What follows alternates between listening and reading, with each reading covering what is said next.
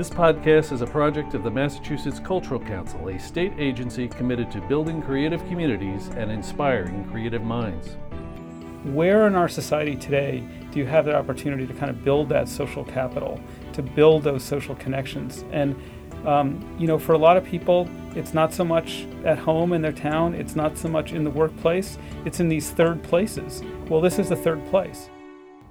Hi, I'm Anita Walker at the Massachusetts Cultural Council. Welcome to Creative Minds Out Loud. Today I'm talking with Bill Spitzer, Vice President of Planning, Programs, and Exhibits at the New England Aquarium. How are you? I'm doing great. Thanks for having me here. You know, you and I had an opportunity to have a conversation at a site visit not that long ago, and I was amazed and kind of blown away when you were talking about your ticket buyers and your visitors and your audience members in a way I've never really heard about before. You think of them not just as earned income, but as an opportunity to build citizenship.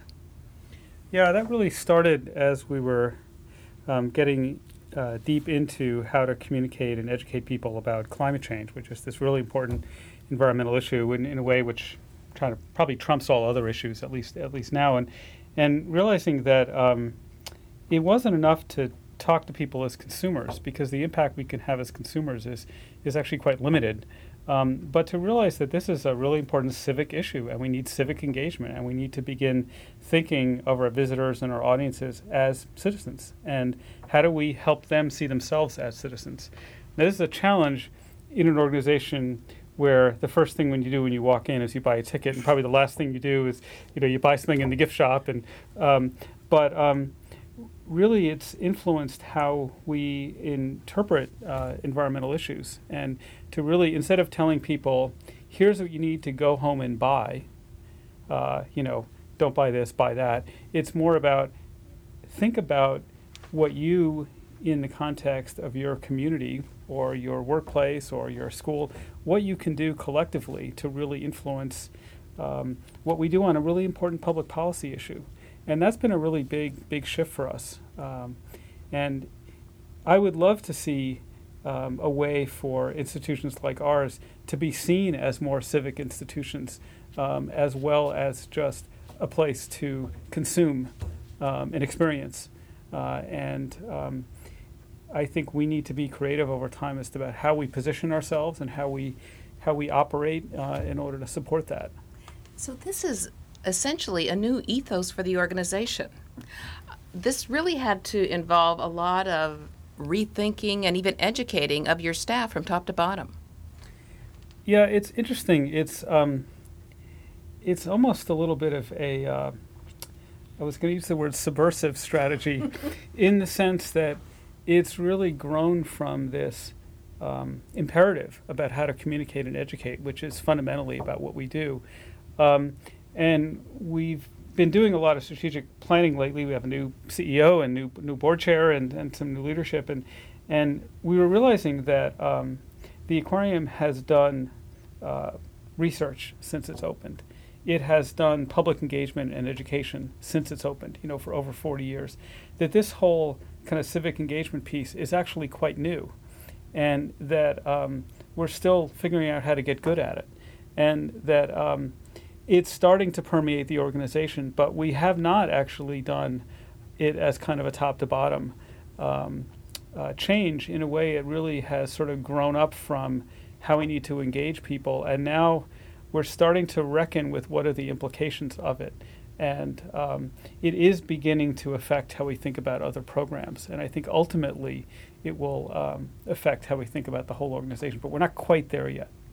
Is um, the idea of uh, being an entertainment venue, a place where people to go to be enlightened, inspired, educated, and entertained, in conflict with this idea of building citizenship, or can they be mutually supportive? Yeah, that's a great question. I think we talk a lot more about engagement and about successful engagement being something that um, really grabs people. So there is a really strong enjoyment and fun and emotional factor associated with it. Um, and it's also something that's meaningful, and that's really the kind of the educational and learning piece. And that when we're doing engagement really well, and we ask people about their experience. They tell us it was really entertaining and it was really educational. And those two things really go hand in hand when we're doing a good job. Um, and I, I, don't think there's a education and entertainment are not at opposite ends of the spectrum. They're not on a spectrum. They're really orthogonal axes, and you want to be doing well on both part of engagement really has to translate into new behaviors. And you talked about um, people not just leaving the aquarium through the gift shop and buying a little stuffed uh, whale or something like that, but leaving and really doing something meaningful. Give me some examples of what you might imagine people doing now when they leave the aquarium. Well, we've really been working on making this transition from focusing on uh, individual consumer behaviors to more of collective and civic behaviors. So it's not that we don't want people to be more educated consumers, but we want people to think about, for example, um, instead of, oh, maybe I'll ride my bicycle more, why is it that we don't have so many bike lanes? Could we have more bike lanes in our community? Why is it that we don't have enough public transportation? And, and, and why is it that uh, you know, when we buy our electricity, we don't seem to have as many choices as we really should. So it's to really help people think about not just the choices they make, but in what context are they making those choices and can they change the context? And that's the civic piece. It's empowering. You're saying to your visitors, you can make a difference. You can help change the world right with us. Yes, we're really trying to change the conversation, particularly about something like climate change from doom and gloom and despair to hope, innovation, and change. That's really where it's at, and that's, and actually that gets back to the emotional piece because people aren't motivated when they don't see uh, any uh, positive outcomes in the future, when they don't see uh, their own sense of self efficacy, when they don't see how they're connected to others. And that's really what we're focusing on inspiring um, as we interact with people. And it's really the human interaction with the interpreters at the aquarium where we feel like we can deliver that. It's not really in the signage, it's not really via technology, it's not really just via the live animal exhibits, it's the human component. That's where we can really make that connection.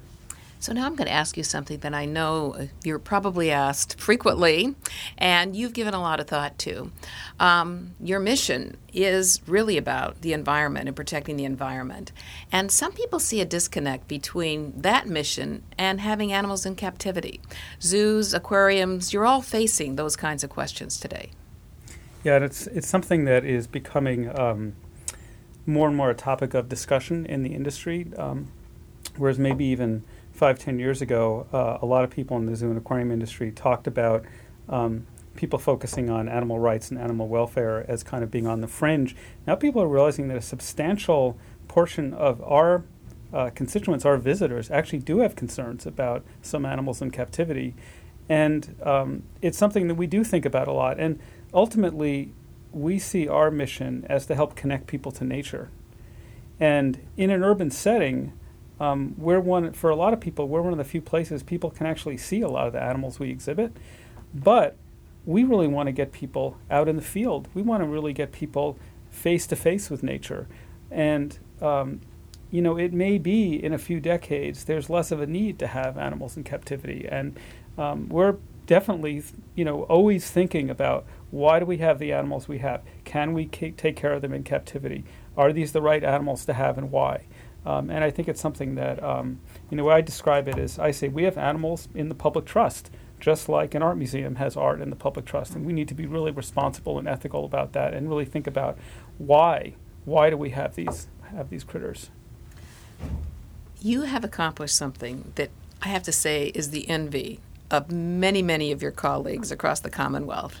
I don't know how many organizations say to me, I can't find volunteers these days. People are so busy. Um, people who are healthy and retired, they want to travel and do other things with their time, and younger people are so busy. This is not a problem that you face. You interview 800 to 850 candidates to become a volunteer every single year and bring on board 10 to 15 percent of those what are you doing that's working well that's a great that's a great question i mean i think one one thing that's in our favor is we have a very long-standing program. So, um, you know, it's been around for a while. It's really solid. Um, one of the things we do really well is volunteers are very, very integrated into the operations of the institution. In fact, one could argue maybe even too much um, in terms of how much we depend on them for day-to-day operations. So, as a volunteer or an intern, you are involved in you know direct contact with the public, direct education, direct animal care, uh, and so on. And so, it's a very meaningful uh, experience. Um, a second thing that we do really well is we really have been working hard to try to build community among the volunteers and really help them see that they're not just you know the, the Wednesday dive volunteer, but they're actually part of a larger community.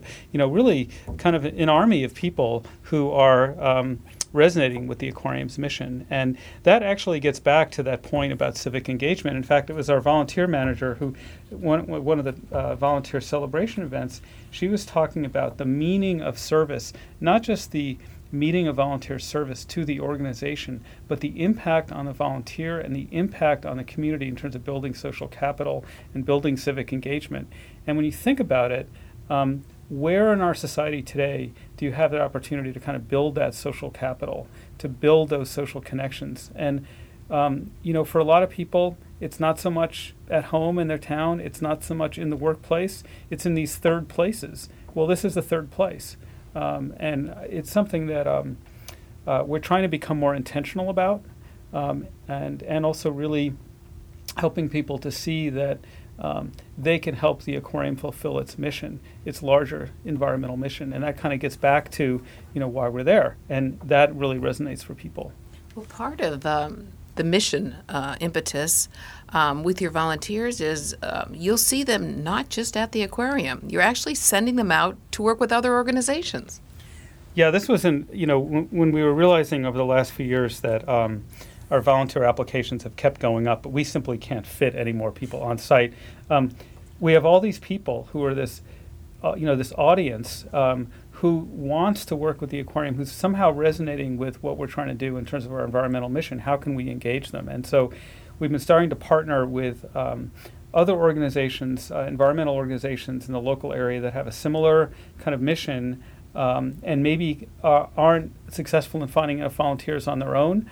Um, and so what we're doing is we're training a core of, from our own volunteers, training a group of service leaders, and they are then taking teams of, uh, you know, one shot or uh, occasional volunteers out to do um, this kind of environmental field work. So we're working a lot with the Boston Harbor Islands National Park.